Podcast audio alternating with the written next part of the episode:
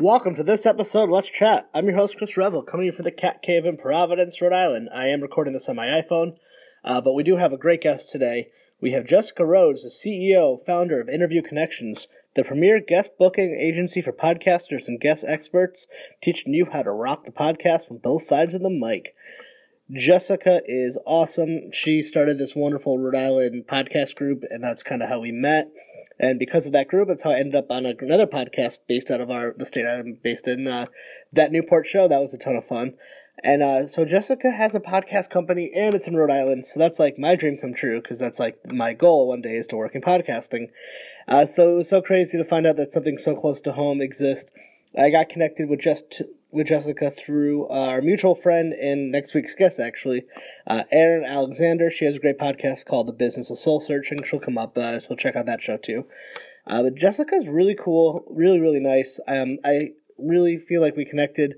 I had a lot of fun recording this episode. I got to meet some of the staff Interview Connections. They were all super nice and it was cool. My one of my dreams has always been to record in a podcast studio, which this episode was the first time I've ever recorded in a podcast studio.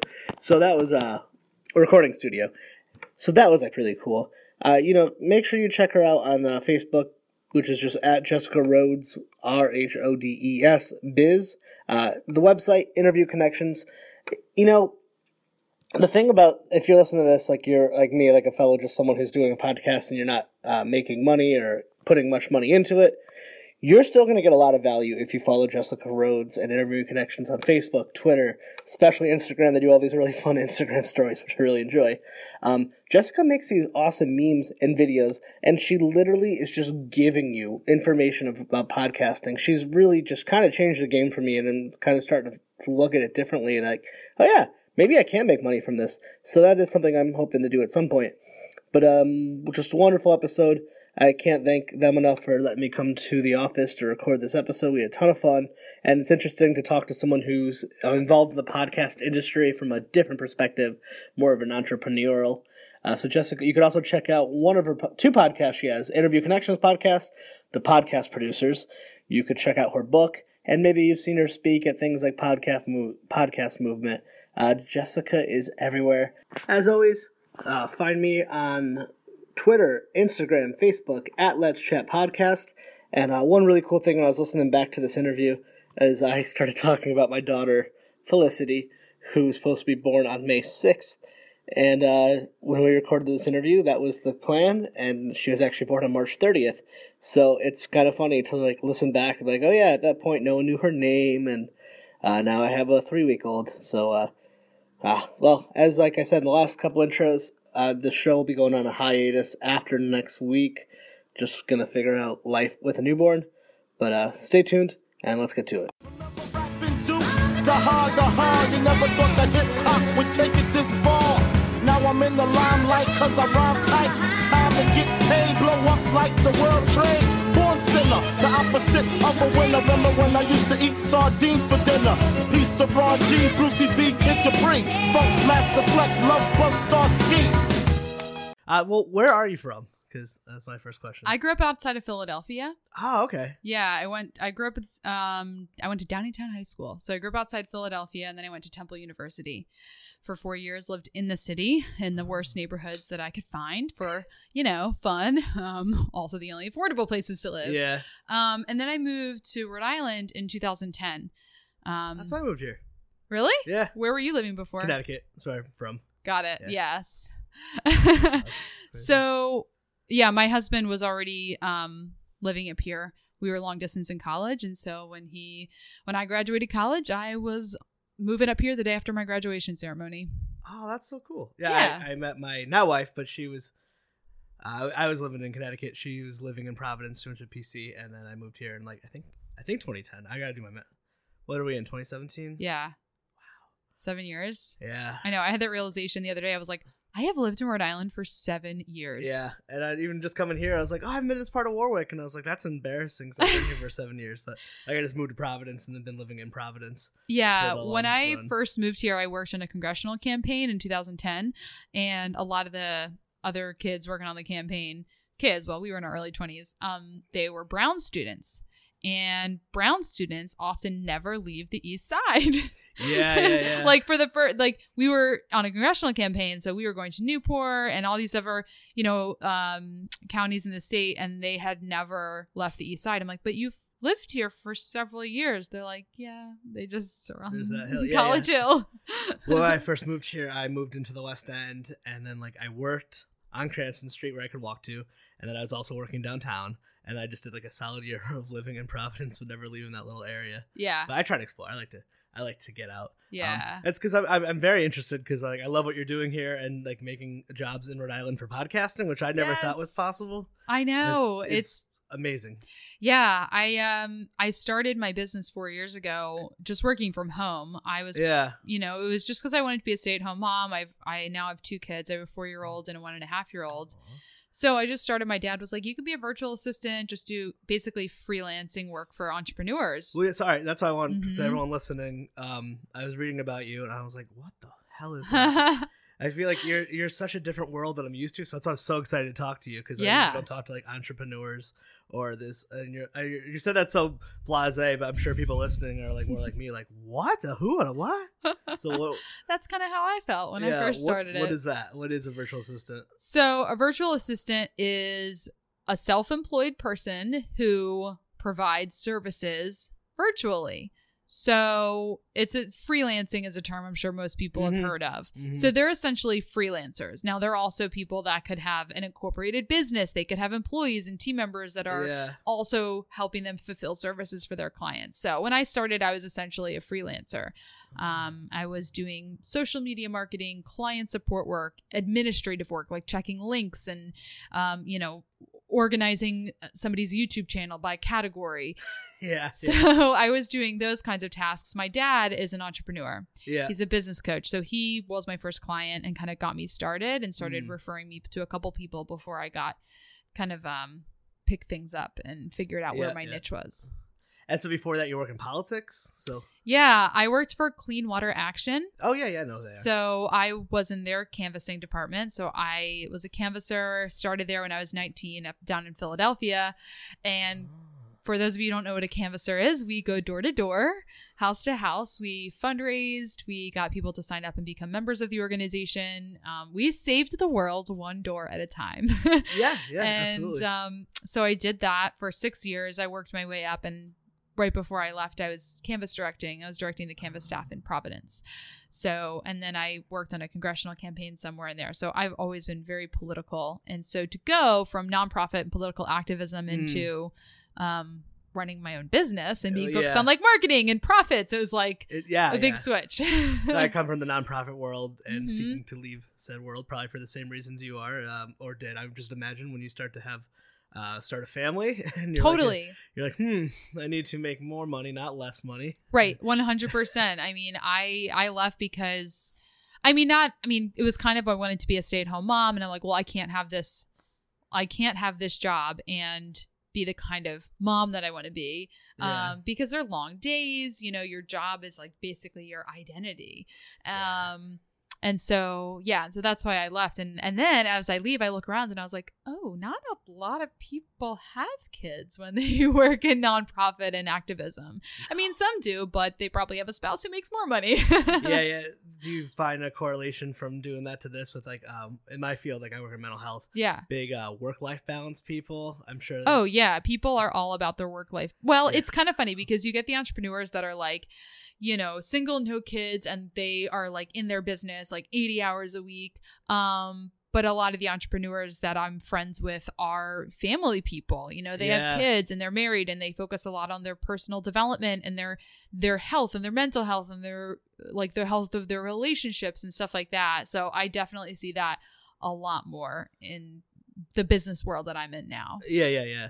Uh, so yeah, I'm just I love tracking people's because I like if you like almost like made like a movie about your life, like you made the moment of like I'm gonna leave my career and then do something. What is it, Monty Python? And now for something completely different. Yeah, Yeah, exactly. I, I love those stories. I'm Yeah. fascinating by them. the funny thing is, though, there's so many similarities that I'm seeing in my life and my job in my business now to before. Now it's different than that I'm not working a nonprofit, I'm not a political activist in my business.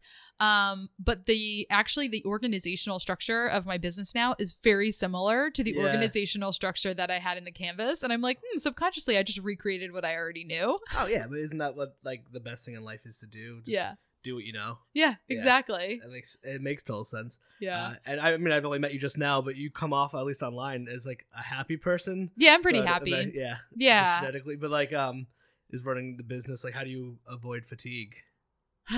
Therapy. Yeah, isn't it the best? yes. My my therapist, like no, my old therapist, she just like stopped taking Blue Cross, which in Rhode Island is the largest insurance company. Yeah. So I've been with that one for a while, which is all right. But I was like, I was like recently, I was like, man, I kind of I'm a recent therapy convert. yeah, Um, it's, it's so great. It's the best. well, and I found it, you know, so it's funny. We, um, my husband and I were t- considering homeschooling. Um, and we really were just kind of butting heads and couldn't figure it out. And like we were just going in circles for months and months and months. We're like, Yeah. let's just go see a couples counselor and just like have someone help us talk it out. And so we did that and we like kind of solved that whole problem. And then like other stuff came up. My therapist was like, Well, do you want some solo sessions? And I was like, Yeah. so it's just so funny. I'm glad you talk about that. That some people Mhm. have shame around it, but like you know, at least people like in the olden days, like this vow of marriage, and you'll do anything for each Yeah. other. You know how many people I've met who will do like, I would do anything for my partner, but I won't go see a therapist with them. Yeah, And I'm like, talking is the easy part. exactly. I mean, therapy is like uh cuz yeah, it's great and it's like we're especially in this office and you met Margie here, um our chief connections officer. Um and sh- you know, she goes to therapy and she's like really big on like break the stigma. Like there's Yeah. nothing wrong with it. Um and this just goes into the whole like mental health field that you work in Yeah. of like there's this such stigma around depression, around therapy and like nobody wants to talk about it. Like oh, I'm in therapy. And it's like dude everyone should be in therapy because everyone has issues or at least things that they could get help with. So um yeah like to answer your question like how do you avoid fatigue? I mean it's just self-care. Yeah. and a lot of times when you hear self-care it's like oh i go to get manicures and pedicures. It's like no like you need somebody to talk to you about some things that how you know it's Mhm. just like basically somebody that can help you reframe and tweak what's going on and now of course i don't i am very thankful that i don't suffer from any like mental health illnesses here. but even so having somebody that can help you reframe some things that are going on and like help you see things in a different light is so helpful I, that's why I love a podcast I mean, Yeah. like listening to like uh people talk about the mental health issues or whatever. If it's like Maron or like now there's a Yeah. like the H- hilarious world of depression or it, it just makes all the difference. It's, yeah it's so it's so important. yeah totally Um, I was gonna say, uh, so like um. So you're the virtual assistant uh, doing that with kids, which bravo! you. I'm about to have my first kid. yeah so, uh, congratulations thank you. when is your Well, uh, wife due May sixth. wow Yeah, it's like real, really real. And, uh, yeah Um, so we're beyond excited. Uh, do you know what you're having Oh yeah, girl, little girl. Aw. have Yeah. you named her yet or are you talking are you Uh, well, it depends when this comes out. Um, we have a name that we're not telling anyone because everyone Yeah. says not to tell anyone because then they can't. Uh, the they can't make fun of you Yeah. Or just like uh, it's really just family. Just yeah. Yeah. oh, everyone has an opinion. So my f Mhm. family, I think, figured out we have a name, but we were trying to hide it from everyone. Yeah, no, Yeah, that's great. And- We with my first child, we kept this we didn't find out if he was a boy or a girl. Um so we had like a name we had Nathan picked out. We're like, well, if it's if it's a boy, we'll name him Nathan. If it's a girl, we couldn't decide, so we never had a girl name picked out, Yeah. which worked out because he ended up being a boy. Um, but then with my daughter, we had we we found out the sex. I was like, you know, with the second child, you're like, whatever, just find everything out. Like, Yeah. so we found out she was going to be a girl, and then we were thinking of names. Um, and we were thinking of some different ones. My husband and his family really wanted her to be Zelda after his grandmother, and I was like, we are not naming her Zelda. I like, I thought you not a video game. no, his grandmother's name is Zelda. But that's what I would get all the time, right? Yeah. Video game. I'm like, no. So that's her middle name, and her first name is Lucy. I've never heard anyone named Zelda before. yeah. So when we were thinking about, I mean, she would have been a, that would have been badass. But again, like Yeah. everyone would have made fun of it, Yeah, or been like, oh, video game. So and then it's just, I mean, yeah, you're picking like the most popular character of a video game of all time, too. Yeah. Like, it's like, oh my god, yeah, That's awesome. it, it's cool because I mean, so like for us, it we had a, uh, struggle to get pregnant. So it was a Mm. good. It's been a long, long journey. We did a whole episode about it, which Oh, was wow. very thera- therapeutic. Yeah. Uh, so we ended up doing IVF. But at one point before we started to to try, I'm sure you remember those days. I remember I was like, all right, we're gonna have a kid, and I'm gonna have to quit my podcast, which is my hobby, and it's over, and I'm never gonna do anything fun again the rest of my life. And then actually from doing like the podcast, I met so many people who have hobbies or careers or jobs and kids, and I'm so glad I had a little bit of time to be like, oh, you can do both, and you Oh, can yeah. make changes.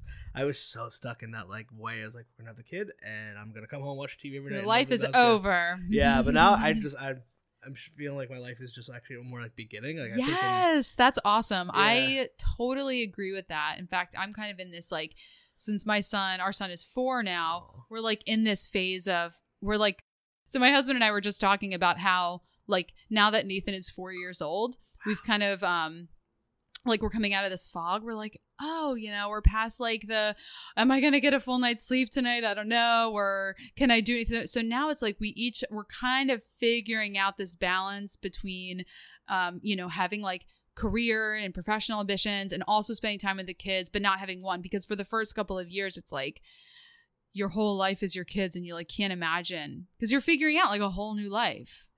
Oh god, as someone I inv- asked me to do something in June, I was like, I don't know, I can't, I can't commit to that. I have no like, idea what's going to be happening in June. change. I was like, uh, it, was, it was like a wedding. I was like, I don't, I don't think I can make it. Like, I don't, I don't know. Yeah. I don't, I don't know my sleep schedule. I don't know my life yet. Like, yeah. God forbid something goes wrong. Like, you know, all that stuff. But Yeah. that's why I like get inspiration from all the people I talk to and see what you do. I'm like, oh, you have kids and you run a business. But speaking back to the conversation around mental health and depression, I actually feel very strongly about how important it is for, and I only speak about moms because I am a mom. I can't speak for dads, but I'm sure it's the same to have like ambitions and things that you do outside of your kid. Mm. Um, so there's like a couple different ways to look at this. Number one, just like having, you know, a podcast or a blog or a job or a business, like something that you work on because kids are these like little mutants that just suck everything out of you. And they give you a lot of joy, but they suck a lot out of Yeah. you too. And if you don't have something that you're putting like adult creative energy into, then you just die inside. I feel that way about relationships too. yes. Yeah. Well, and I have another thought on this too. I think it's also very important. Like, so when your kid is born, you are going to love her like more than you've loved anyone before. Like, Yeah. you're going to look at your wife and be like, how did I even love you? This kid is so much better. Like, there really is this, but you have to like actively like make the decision that you focus like you love your spouse more than the kid and it's Yeah. going to be hard but that kid is going to piss you off one day um Yeah. so i think that's really important too is not letting the kid take everything from you yeah, I'm gonna keep that. Just try to hate her a little. Like, fuck you. It'll it'll be easy one day. Yeah. I'll give it time. Yeah, I have a nephew who's three, and he's the best. But sometimes, like, man, you're a dick. They're a little assholes Yeah. sometimes. He, he like rats me out and stuff. Like he, I, I was playing with him, and I took all his toys out for him. Like we were screwing around with. He had like these blocks or something. I knocked him over so we could play, and he runs over. He's like, "Uncle Chris made a mess." man, what the hell, man? We're like buds. What? I thought we had this, but it's such a Yeah, and they, you know, as babies, they need you 24 7, 24 hours a day, seven days a week. Like they need you all the time. But as they get older, they gain a little bit more independence. And then as they get that independence, they need you less. Like, what do you do in those hours that they don't actually need you? Yeah. If you don't have like that creative thing that you're putting your energy into, then you start to feel like empty. And that's where I think depression kicks in for a lot of parents is they don't have anything to focus on because they're like, well, my kid doesn't need me. And who needs me? And they feel like totally like, do you watch the show This Is Us? ah, a little bit. So, well, on the season finale, they spoiler alert. Um, so well, not really, but I heard it wasn't a good finale. um, I mean, I don't think the show is like amazing, but I just watch it yeah, because I, it's I've interviewed someone who was on like an episode. oh, really? I've, I felt bad because I was like, Who was on? ah, fuck. His name's Reggie Watkins. I knew him more from Good Girls Revolt. I don't know if you if you watch that. no. Oh, my- the best Amazon show they've ever. It's Mad Men but good. Okay. But and it's then Mad Men, but good. he was in he was in like Key and Peele, and then he was like Shooter. I think was the guy's name. Oh. He was like one of. Uh, what's the main dude? The main dad who was in. Oh, uh, who was in Gilmore Girls? I never saw that either. Sorry. All right. Well, we're But- we're really failing at this yeah, reference. he's just like in one episode, and I was like, I was like, oh, you're in This Is Us. He's like, yeah. I was like, you watched? I was like, sorry. Oh, that's really cool. You'll have to look, we'll have to look up and see yeah. who that was. But there was like a there was a scene where the mom and the dad are like fighting and she, you know, is a stay-at-home mom and she's like, "I'm a housewife. Like my kids don't need me anymore. Like I and she's like not fulfilled and Oh, Mandy Moore. yeah. Yeah. I always knew she was a good actress because she was awesome on Scrubs. Yeah, was she? Yeah. She was on Scrubs like a recurring character? Uh, JD's girlfriend. I'll have Are to we go allowed to interact with Margie in these scenarios? I don't know. Sure. Did you watch Scrubs, Margie? Yeah. All right. we follow each other online, so I feel like we we like all the same stuff. Like TV, Yeah. cats, TV. Um, I'm pretty much game. Yeah, yeah. She was really good in Scrubs. cool. Yeah, Yeah, I think she's for. a good actress. Just bad pop culture, no little pieces of pop culture nuggets. My no best pop culture reference is The Walking Dead. Like that's the one show that I can talk a lot about. I don't watch it at all. Ugh, Chris. so hate zombies, but I love the show iZombie, so I know it's, I'm an enigma here. No. It's really that, that's a very good show. I've heard Walking Dead's good. It I- is. It was insane. I went to Comic Con. The panel for that was like You did go to Pan- outrageous, who, who- yeah. which um do you remember which of the Walking Dead characters was that? Negan. I remember the shirt. Negan was there and he filled up the entire at the Providence one. Yeah, Wow. It- that thing's fun. when was this? Because he November. just oh Fifth or something like that. It was in November. That would make sense because he had was like- just It was come on the show. um. Oh my god, the little girl from Stranger Things, Millie Bobby Brown, Hmm. was there, and then so I, it was like she she she filled up a pretty good room, and I I was leaving, and then it was Walking Dead was full. And here's the weird thing for anyone out there. This was threw me off. It was uh, Power Rangers is like apparently the biggest thing in the world, which I did not know. That was cool. Well, it was again. big when my brothers were. It was big when I was a kid, Yeah. and then now it's Yeah. like cool again. Hmm. And it was like, why are you guys here for? It was like he's uh oh my god, he was the White Ranger, and now he's like a UFC fighter for Christ, That's which is uh whole. I'd love to psychoanalyze the shit out of that dude. Like right? Wait, like Jesus Christ? yeah, that that Christ. Wow. I know, isn't that weird? Interesting. I know. Wait, a UFC fighter for, Christ. Yeah, I think that's like digging. Like he's on Team Jesus Christ? No, I, I don't. I don't. I don't understand. I guess. Are we still on Facebook Live? That's fine with me. I, I, I don't have get embarrassed easy. This is usually how these go, and they're pretty weird. Uh, yeah. Is do you think there's like another person who's like team? I this is why I wish. I knew I don't know anything religion. about the fighting world. I don't know. Or related for me, I was like team. I was like, what do who do Jewish people believe in? I was like, oh, awesome, Jesus. God. team Allah? Is there like a team Allah? Probably I have not. no idea. Religion is not the topic to ask me about. That's that's why everyone on Facebook Live is like. Well, so how did uh, interview connections? You started, uh, you were a virtual assistant, and then Yeah. you started this from home, and then you guys yeah. moved into an office. It's just super exciting. Yes, we were. So I was at home for the first two and a half years. And then when Nathan was two and a half, my daughter Lucy was born. And at that point, Jamie, my husband, got a job working from home. So he started working from home. And then um, I got an office outside the house. It was just like basically a little bit bigger than the room that we're in right now. And then Mar- I hired Margie into the business. Um, she was doing contract work first in Colorado, then she moved back, was working from home, hired her full time. So it was funny because when she was in the office, um, we would try, I would like schedule her to be in the office like when I wasn't doing a podcast or when we didn't have calls. But eventually, like, big part of our work is calling clients and Yeah. calling people. And um, I talk pretty pretty loud. and she she like looked over at me and she's like, so oh, and I would do calls like with these big ass headphones on. So I'm just like blah blah blah blah blah, and she would look over. and She'd be like, um, so I can't really do calls with you at the same time. And I was like, hmm, well, maybe we could look into like a room divider or something to like block the sound. And I was like, or we could just move into a new office, which was like, I was kind of saying it jokingly.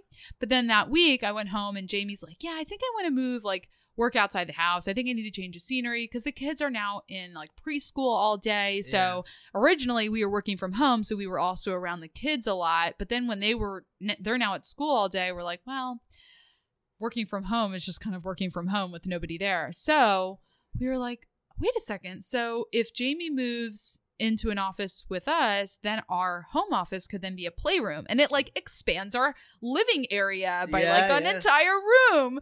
So so yeah, that's what we did. We found this office space, which is like amazing. I mean, it's 2300 square feet.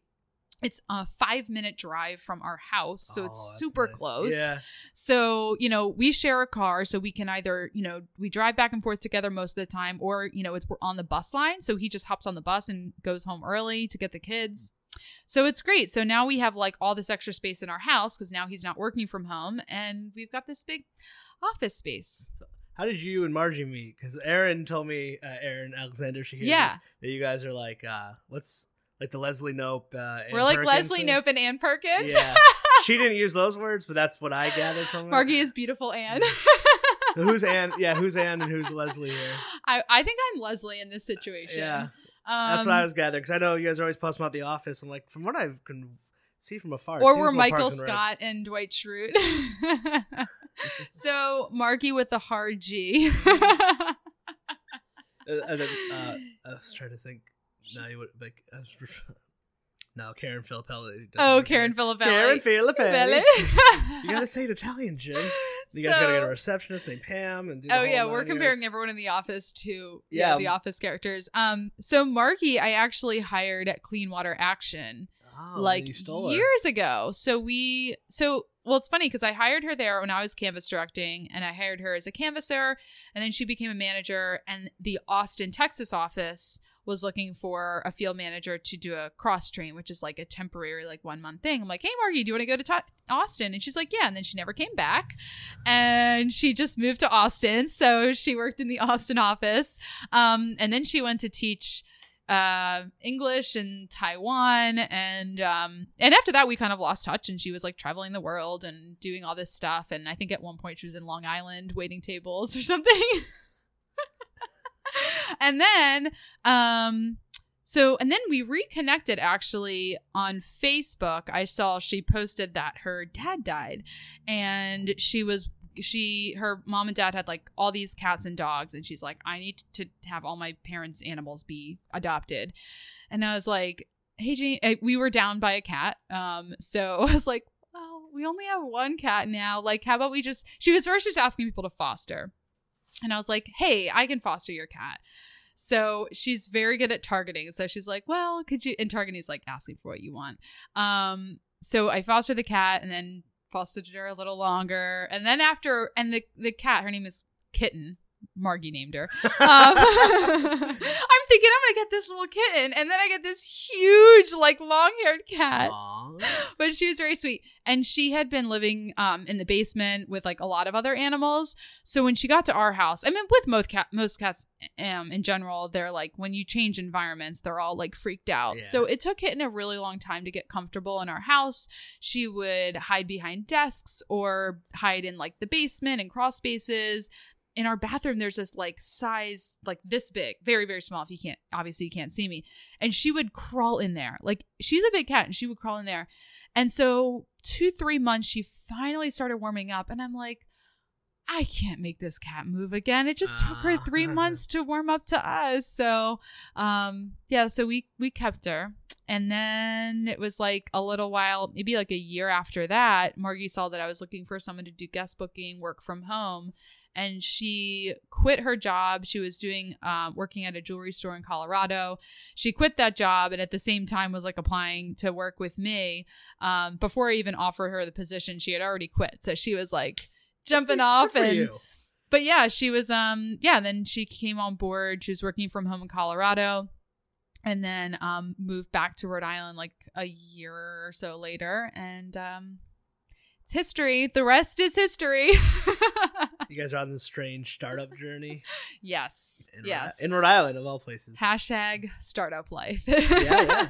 Which is, which is, it's taken off here a little. Yeah. I think it's, which I'm so happy to see. Like, yeah I get excited. I, I, well, yeah, we're not from here, so I feel like Yeah. you're not from Rhode Island, you tend to like it a lot more. Yeah, exactly. So I I, get, like, know Rhode excited. Islanders can be pretty self-loathing. it's a New England thing because right. I'm from Connecticut, and I won't say anything positive about that at all. it's just people in the Northeast are just like we're just assholes. yeah, At, at the core, I think at the core, people are, are more nice, very nice, but like. Uh, this is a hard shell. Everyone's anyone from the south who comes up here says that about us. yeah, Like, have you ever been out like I'm sure you've been out like west or whatever. Like I went to like, California or Iowa. Everyone, I remember being like Iowa and seeing this like scary looking biker dude walk into a gas station, like stop. He's like, "There you go, sir." I was like, yeah, yeah. I'm flying to San Diego on Wednesday actually, so Oh, I go out west a lot. I go to Florida a bunch, and I'm on my last flight back from Florida a couple weeks ago. Um, you know, it's just kind of making like small talk as you're getting on the plane and the pilot's giving you whatever the weather is for your destination and it's like snowing in Rhode Island and we're leaving like the sunny weather. Huh. And I was like, and I kind of just said like, oh, goodbye, sun. And the woman next to me, who's, you know, a New Englander, she was just like, yeah, good riddance, palm trees. I'm happy to be going home. like something oh, like, oh she's like, Florida stinks. I would love to be there instead of being cold. Are you kidding? I know it's it's Yeah. so funny about it. My my wife's boss has a saying that uh, uh what is it? I. All right, so if you were to walk into a bar in Rhode Island and say something negative about it, someone's gonna buy you a drink. If you walk into a bar in Texas and say something negative about Texas, you're gonna get you're gonna get in a fight. oh, And yeah. I was like, that's so accurate. yeah. That is so true about the Northeast. We're just like, eh, I love it. everything. We're we're super bitter here. I know, and then but but but I love it. I'm like, I'm not from Rhode Island. This place is great. I know love it's so pretty. It's affordable. You It's can live like in walking distance to the bay. You're by the ocean right now. Literally, like we had a walking t- like for a team meeting earlier today. We're like, all right, let's go for a walk, and five minutes we're sitting on the water. I, I, like- and now, like so much of the things of culture that I thoroughly enjoy are like leaving big cities and coming to small cities. Yeah, So like, I mean, when I, when I was living on like the West End, I was like, I could walk to a coffee shop, a comic book store, uh, Yeah. flower shop, record shop, Yeah. multiple restaurants. I my my neighborhood restaurant was Louis Fuller's. Oh, like, I love that of the- place. Yeah, then that. Yeah. And, and I live in like uh, South Side, and it's Mhm. it's cool, but it's not like Yeah. the West Side. But it's just like, and I find that in Providence, so it's like, uh, there's just so much cool stuff here, and I'm always like an advocate for it. I'm like, I'm not leaving this place. I just, I'm, I'm staying here forever. I know. Yeah. I love Rhode Island. Uh, yeah, me too. I It's can't great. think of where else I would want to live right now. And my family's closer enough by. Like my Mhm. parents are two hours away. My brother's about a half hour away now. So like, this is, this is it. This is- Yeah. this is wonderful. Well, so I wanted to actually ask you more about interview connections. Like, Yeah. what does it do for people who don't know? Guess So we are the premier guest booking agency for podcasters and guest experts. So our market, who we work with, are entrepreneurs and small business owners, um, people that maybe have like one to five employees. I mean, one of our one of our clients I was talking today has over a hundred employees. So there's you know our clients are typically doing over a half million in revenue or more a year. Um, so they're big businesses they're they're small businesses by definition but they're doing well. Um, and so they work with us. We find podcasts that are a good fit for them that are in their target market and we get them booked for interviews where they can be featured to talk about their expertise. Um, and then we also work with podcasters. So Mm. we have clients who host a podcast that need guests um, typically, the podcasters that we work with are business owners. So the podcast is a marketing tool for their business. Mm-hmm. So we find guests that are good experts to talk to on their show. This is why I love what you do. Is such, an entrepreneur brain compared to me. I was like, oh, cool podcast, and then you're like, look at this thing. It's like, let me identify the need area, Mhm. and then create a new space, and like. I mean, just it's like just talent booking for like a talk Yeah, show. I mean, exactly. that's how I I had to like Yeah. understand. I was like, oh, it's like the people who work at Conan. Totally. Yeah, we're talent bookers. In fact, I heard um I listened to the Daily Show podcast without Jon Stewart. Oh yeah, that's very good. I don't Yeah, know if yeah. they're still publishing. I listened to it a while back um when Jon Stewart was hosting the Daily Yeah, Show. And it was great because it was like the Daily Show without Jon Stewart. Now there's no Daily there's no Jon Stewart on the Daily Mhm. Show. But uh they one of the people that they interviewed um or was co-hosting was one of the bookers. And i was like geeking out. I should find that episode actually. I sent it to the team at the time like a year or two ago. And i was like guys listen to this interview. This is the booker for the daily That's show what you do. it's what we do but for the daily show. Like Yeah. it was so cool. Um so yeah there's bookers for all these d- major so it's funny because sometimes i'll work with a client and they their show gets so big that i say you're ready for an in-house booker like Mhm. i'm not trying to talk myself out of a client but you're at the point where you need somebody that works for you personally and that you can micromanage because like we're an agency so they come and they work with us and we have a certain way of doing things once you get to a certain point you need in-house staff yeah. so that's kind of you know when shows reach that point of like the Daily Show level or the NPR podcast level when they Mhm. need their own staff. Um, but for our clients, it's people that they're not at that level, um, but they are successful enough where they can't. They don't have time to do it themselves. They have a It's business that they're running. I mean, I mean, I do it myself. I, Yeah. I never knew this was a skill set. And Yeah. It was just like I was like, oh, I've just been doing this for fun, and then like I was looking through it one day of something. I was like, wow, I've done a lot.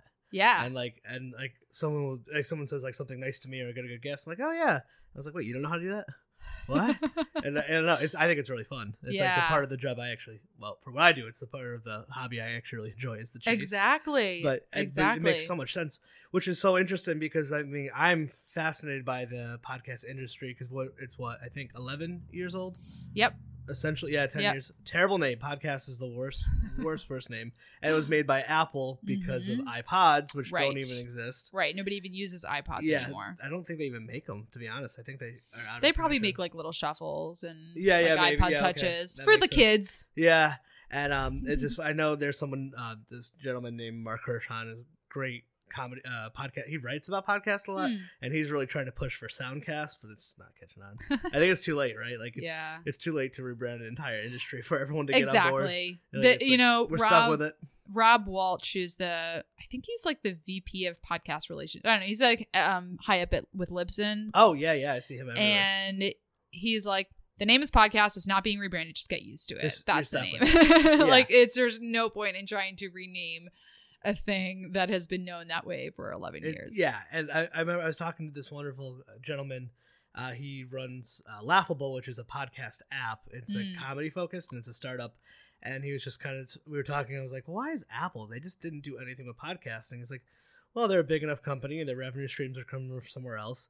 And their whole idea was to let third parties just kind of come in and do what they want with it because they just didn't care. And it's fun seeing people like him and people like you who are like Mhm. uh, I mean, now you have like Feral Audio and uh, Midroll, and there's there's all these new seed companies that seem to be very New York, LA based. yeah. So I'm in a bunch of po- podcast groups and we're always all looking out for jobs. I'm like, in my head, I was like, that's never gonna happen in Rhode Island. And then here you are. Here we are. So Rhode Island people, keep your eyes open. To, it's, Yeah. but you're you're you're in the Wild West, and Mhm. not only that, like, um, you're female, yeah. which is. Uh, you have to fight twice as hard in the business world because you yeah. you ever seen that We're- funny thing online? It's like uh top CEOs of Fortune 500 companies named Jim, 6%. Yes. top women CEOs, 2.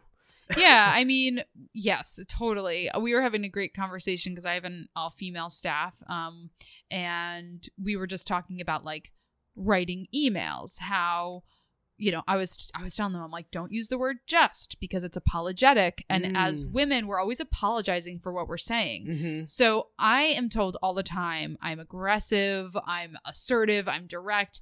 And I'm like, would I be told that that was the way I was if I was a man? No. Yeah, I would just be, business.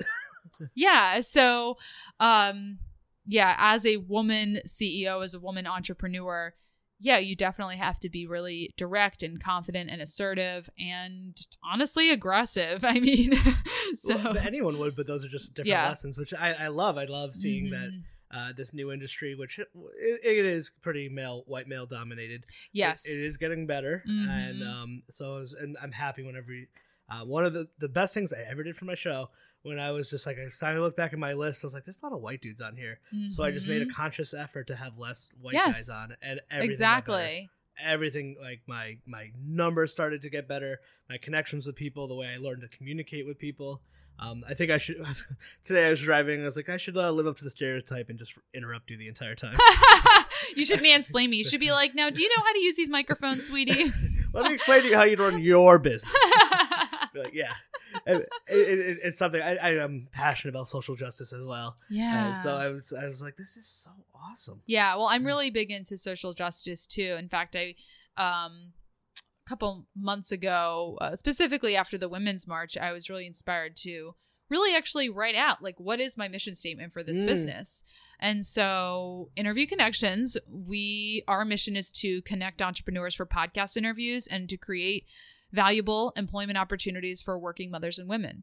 Um, that's not to say we won't hire people that aren't working mothers or women, but it's you know white men have had it okay for quite some time. I don't you know like the men the they don't need affirmative action for them. So yeah um Yeah. but yeah, I mean you know, I think we have we have good jobs. Um, like I'm hiring for jobs that are I think good, and um, and I'm pretty understanding and flexible with um, you know, with parents and things like that. So, and that's important to me. I mean, a lot of entrepreneurs like they're like, I'm not in business to create jobs. I'm in business to make a profit and make money. And it's like, yeah, it goes without saying that I want to make money, but at the same time, I want this to be a business that impacts the lives of a lot of Mhm. people.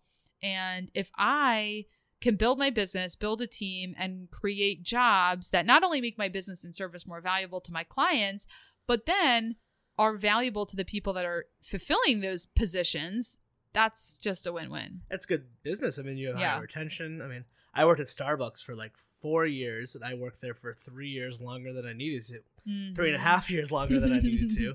Got the job for insurance, like most people. Yeah. Yeah. And then just liked it because I got treated so well there. I heard that Starbucks gives you a money coach if you work there and you Uh, want a coach. I don't know if that's like Not new- when I was there, but I've So- been gone for a while. Yeah, my brothers both worked at Starbucks um, for a stint uh, over the past couple of years, and they said that like there was a money coach that if they wanted help with like how to manage their finances, Starbucks provided that, which is great. I think that's huge. And the Starbucks CEO is a really good example of a CEO that is mindful of social justice and doesn't hide his politics because he's afraid of people disagreeing with him Yeah. which like I've been kind of on this journey of finding the balance to do that because I don't want to be like so outspoken politically where people get turned off, but at the same time, politics is not something you can just turn off. It is Mhm. life. Like everything in our life is dictated by politics and political issues that to an extent you can't completely ignore it. Well, you're a business owner now, so those policies are going to affect you if it's tax code or Yeah. even local stuff. I mean, local politics are. eh, You worked in politics, of course. Yeah. Yeah. hide it. And Yeah. The climate as is right now, like it's like I Mhm. feel like I have to stand up and say something. Um, but I always I talk to Erin at work about. We always talk about it. We're like, we're just not going to talk about it because you and I both agree, and I have. I have nothing new to bring against why Yeah. Trump is terrible. yeah. Uh, so I'm like, unless Yeah. someone has a difference, and it's take- interesting because like you know a lot of businesses that are not that don't treat their employees well and that don't think about you know creating good jobs like that's not something that they want to do or it's not a part of their mission or their goal is they a lot of business owners will try to get by with the cheapest possible labor and i just don't think that's smart business like those companies. I think last. when you take care of your employees and when you treat them well, they want to work for you and they Mhm. want to do a good job. And, um, you know, there's a constant balance. Like you're never going to be anyone's, you know, you're never going to please everyone. And people are always going to want more than you can give them because at the end of the day, it's like, it's still business. I don't offer health insurance. I Yeah. can't. Like it's freaking expensive. Yeah. But it's like, I will offer six days of PTO a year. Not required, but I'll do it Mm-hmm. Come on, at the end of the day, I can handle that. yeah, yeah. And schedule. Schedule is so important. I mean, I've Yeah. worked overnights. I've worked Mhm. every shitty schedule you could ever imagine. This first, this job I have now is my first nine to five I've been doing the last two years. Mhm. I'm never leaving it. Yeah. I'm never going back to nights. I'm never doing weekends again. Right. I'm so over that. Oh yeah, and then once you have kids, working Yeah. nights and weekends, it's like unless it's you know on your own terms, right? Yeah, yeah, yeah. But yeah, I kind of want to stick around and see her a little. yeah, totally. it's a new age. Uh, so I'm, Mhm. I'm really focused on like I love talking to people about like the industry of podcasting. Where do you see it in the future? I think there's only uh, more growth within it, and I think we're seeing like like your business makes so much sense, and I'm Mhm. surprised that there's not more of these places around. I think you're gonna see more of it. oh, there's a lot of them popping up. Um, there's definitely a lot. Um, yeah, I mean growth definitely. I think the barrier to entry is going to get a lot smaller, so more and more people are going to start podcasting. Um, I think similarly to people having blogs, you Mhm. know, like everyone and their mom, you know, at one point had a blog or they're Oh, the- journaling. I think that that's a potential of podcasting is that Mhm. more people just start podcasting to personal, you know, to journal their lives. Yeah. Um, I think there's still just the fact that you need a microphone and speaking into a microphone is probably a barrier enough yeah. um, for a lot of people to keep a lot of people out. But I do think that it's going to become more and more common. You know, it's funny because I had this guy here earlier today. We're looking at getting like an awning over the building, and and I was telling him about what we do, and I was like. Po- We're podcast booking. You know what a podcast is? And he was just like, he's like the 60 year old man. He's like, uh, no. And I was like, here's a copy of my book. Yeah, yeah. so, um, so yeah, I mean, he he didn't even know what a podcast was. I- So it- it's weird because I it's um fascinates me because I'm like podcasting isn't new. yeah, It's just old time radio. yeah, It's just repackaged. Like when I was a kid, I would with my grandparents and their they had a summer home in upstate New York. We would sit around the fire and listen to like Prairie Home Companion, Mhm. and like this is all it is, Grandma. Like you would love this. Like you don't have to listen to my podcast. You want to listen to me talk to like someone in the entertainment world or whatever. Uh huh. But like you can listen to uh, like Serial. You Yeah. can listen to it's it's just time and audio. Yeah. You can do anything with it. Exactly. it's- and now with that whole tripod thing, which has been huge, it's so happy to see all the leaders of the podcasting industry. Um, it is a nice industry. yeah. I've gotten to talk to people from People are really nice. Yeah, like super nice. Like to Yeah. a level you're like, and everyone's like, really, Are they, you're that nice? Like it, it, it's cool. I think everyone's kind of looking for authenticity. And Yeah. Like I have, one of my favorite examples is there's this wonderful show called The Unwritable Rant, and I interviewed the producer and the host to come on my show and become friends with them. And like, and it's it's a pretty good show, but they have like actual celebrities. They've had like really big names, and their uh, executive producer, their booker David, who's her husband, Mhm. um, he just kept getting asked by people on Twitter, like, how do you get such good guests? So instead of keeping a trade secret, he made a YouTube instructional video for everyone documenting exactly this is how you get a guest. This is your one sheet. This is your Yes. this is how you when you should ask people. He's like, again, Yeah. this is only work for me. And Yes. gave it to everyone. And which is like I think that's amazing. And I'm I've created so many videos and blog posts and podcasts because I'm like, I will tell you how I do everything. Like it's not a secret. It's not rocket science. No. Um, you know, like kind of like was joking with Margie. I'm like, you don't even need a high school diploma to work here. You just need to be able to have good grammar, be able to write an email, be professional with people. Like, is not that's how you book guests. That's how you get Oh, people on shows, is you just, you know, you're persistent, you're confident, you know how to write a good email. Like it's not but Yeah. also and then from the podcast perspe- podcaster's perspective, having a good show. Like Oh, just having a good show Yeah. people are like, how do I book the celebrities? I don't know. Have a show that they would want to be Mm-hmm. on. Um, do you know Marion Blake Larson? I know the name. They're in the Facebook group, the Rhode Island Podcasters group. They, yes, yes. Oh yeah, yeah, yeah. They have a fan podcast um, called The Leftovers. Oh, they're got in the creators on. yeah. Yeah. Yes. That's crazy. and it's like, I don't think there's any other trade secret other than they created a really good fucking show yeah. and they asked them. I- Yeah, I had one of my and they go to like the conferences and stuff and the cons for the show so Yeah. they they get out there and they meet people but it's just hustling and it's just using Mm-hmm. sales skills It really is. Like, I I talked to a Simpsons writer and I'm fana- Simpsons fanatic, and I like I had people like, oh my god, how'd you do it? I was like, all right, it's really simple. I just asked. yeah exactly I, I was polite, I was professional, and I was persistent. And, yeah uh, and timing. You know, I yes I kept my eyes open. I waited, and his new Mhm. Netflix show was about to start, and then I saw he did a different show, and went just he had open DMs on Twitter. I was like, hey, here I am, quick and short. Short's Yeah. important. Ain't Yeah. no one want to read like four pages of. Here's why be, you'd be good on my show. No one gives a shit. yeah they know the drill Yeah. the bigger the guest the more they know the drill yeah, and don't ask for a lot of people's time. Mhm. Like ask for thirty minutes, and maybe they'll give you an hour, but just Yeah. and being respectful of that. totally keep is- the ask really yeah. simple and then don't give them like a million hoops to jump through Mhm. like just tell them like when you want to interview them Yeah, here's my time. Here's my Skype. You want to be on the phone? Fine, just call in. Like, Yeah, who cares uh, if the sound quality is bad? It's amazing guest. It's an amazing, yeah. you know, focus on the content. Like, oh, I need you to be on Skype, and I need you to just focus on getting the guest you want. Exactly. Which now brings me to your newly rebranded podcast, Interview Mhm. Connections. And I, I swear to God, I had this thought as I listened to your podcast, and I was like, "You're giving this away for free. like you literally have given away some of the best advice. You and Yeah. your guests. I've been listening to it. I've been learning. Last like few months, I've been getting like really getting more professional and taking my podcast more serious. And the How to Rock the podcast, I was like, you're like you're just giving away like Yeah. every. I'm like, wow. The- the yeah. best things I heard on your podcast with oh I read his name. He's from Bad Rhino. Is that one of Oh, them? Marty McDonald. yes, he said on your podcast, uh, he's just like, your audience is gonna leave you and they're gonna come back.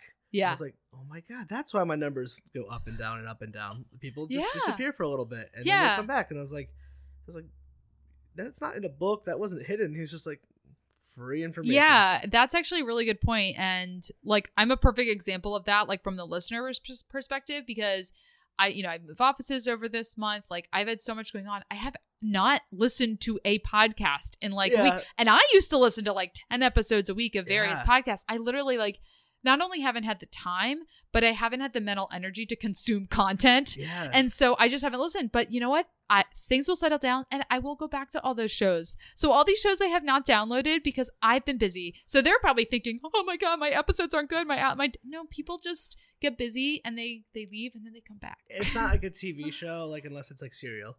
It's um non-episodic. So like, Right. I, I listen. I go th- your interview connections recently rebranded from yeah. For Success. Right, there. right, right. Uh, I don't listen to every one of your episodes, but Mhm. I, I my dream is I'm sure everyone's is just subscribe and cherry pick. Yeah. Yeah, Exactly. I don't all I expect every episode to be something that people like. Um and every episode isn't designed for every listener. So the people that want to start a podcast, they're going to listen to the ones focused on podcast hosts. The ones about getting investors by being a guest probably isn't up your alley, but maybe there's be content that Yeah, but you know what I mean? So it's like specific episodes are designed for certain kinds of people. And so you actually you wrote a book too. Yes, I did. Do you sleep? um yeah. about that. Uh, and Yeah. all about podcasts, which I've been I've been thumbing through and it's the same thing. I'm like, you're just giving away like the best information for people, so I don't know what the hell. Yeah. Thank you. You're Essentially, welcome. It's great. It's awesome. yeah.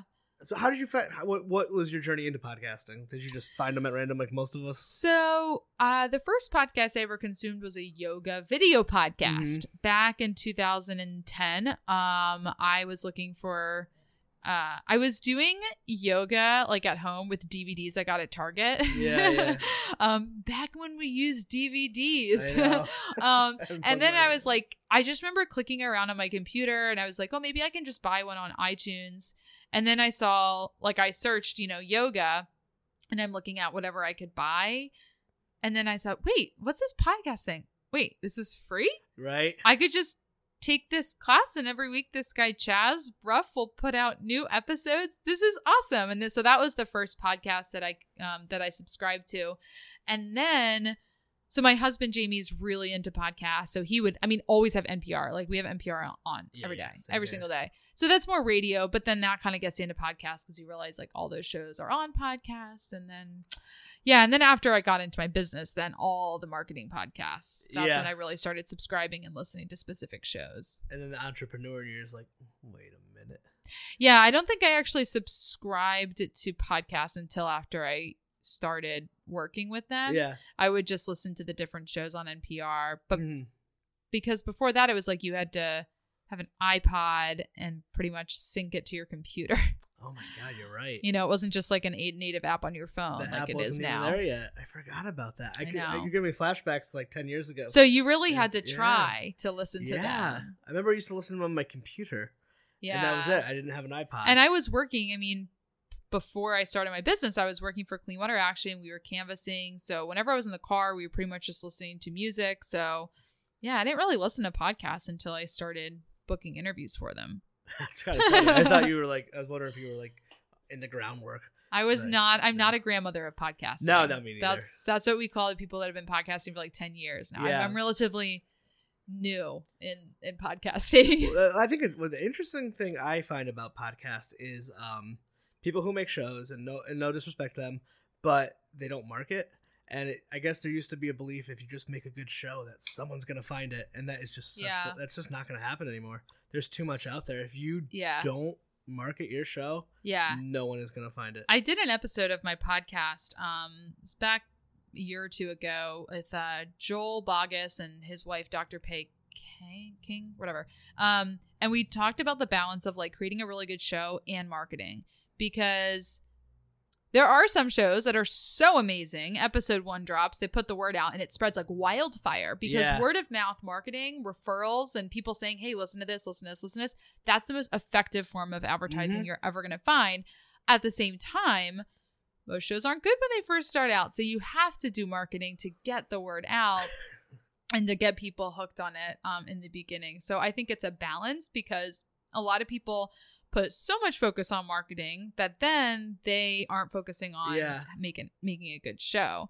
So my show, the podcast producers that I co-host with Corey Coates, we haven't done a ton of marketing with that show, but we grew a pretty good size engaged audience because it was like really good. And it is really good. We're actually Yeah. working on our third season now. We're sponsored by Shure, hence all the Shure microphones that we have around. Oh. Yeah. So that show is kind of an example. But at the same time, Corey and I did market it. We did market it to our current audiences. So It's not like we didn't do any marketing, but it wasn't like a huge marketing campaign. Yeah, yeah. I I- joke because in our Google Drive folder, there's a document called marketing plan, It's never been open. and it's that's all it says, marketing plan. I, I'm a big social media fan. and Yeah. it's, it's um, cool.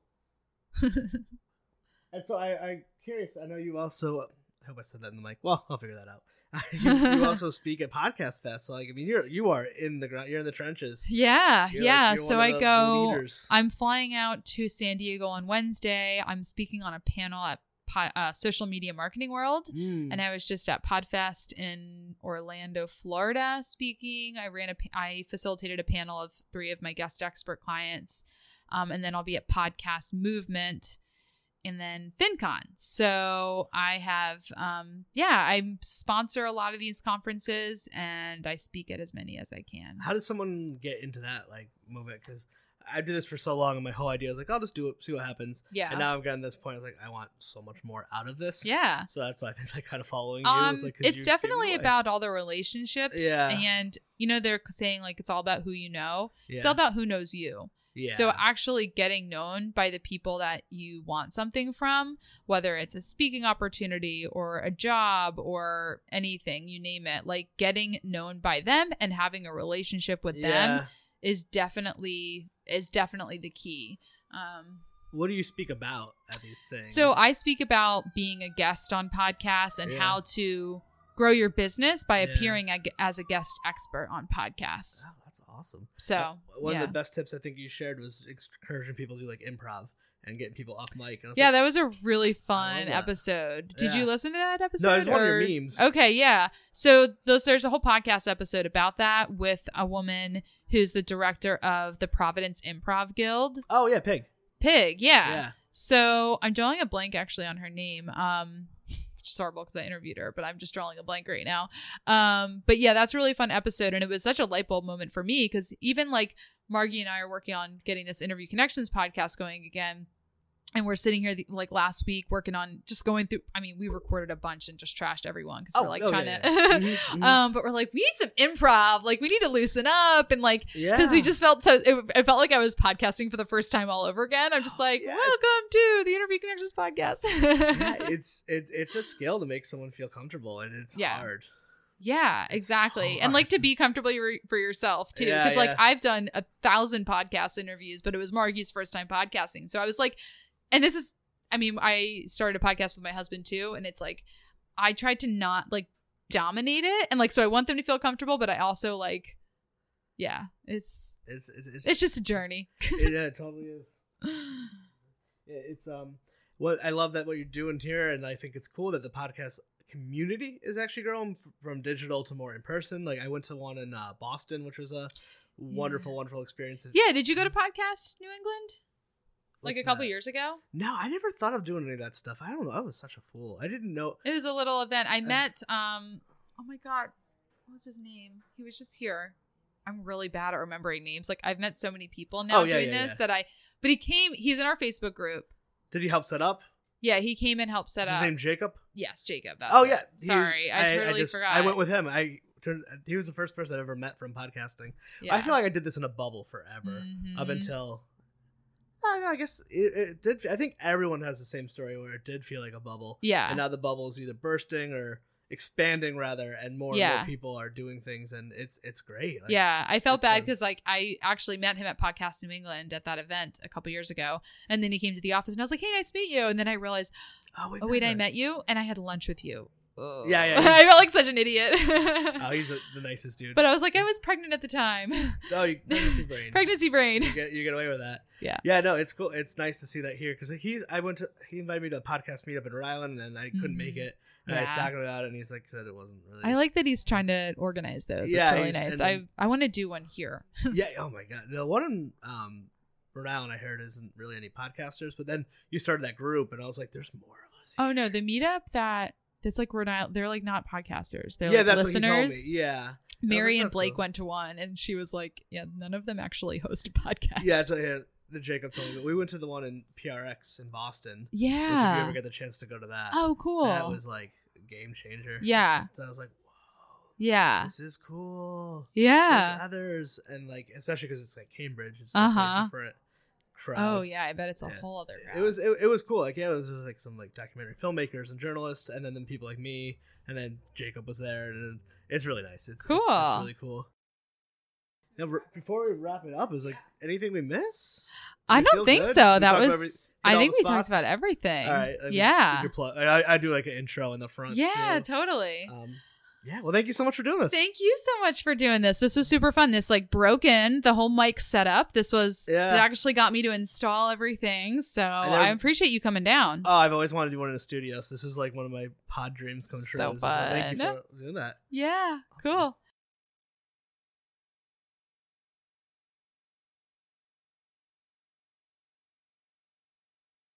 Thank you for listening to the Court Arts Podcast Network. To listen to more Court Arts shows, visit courtemparts.com.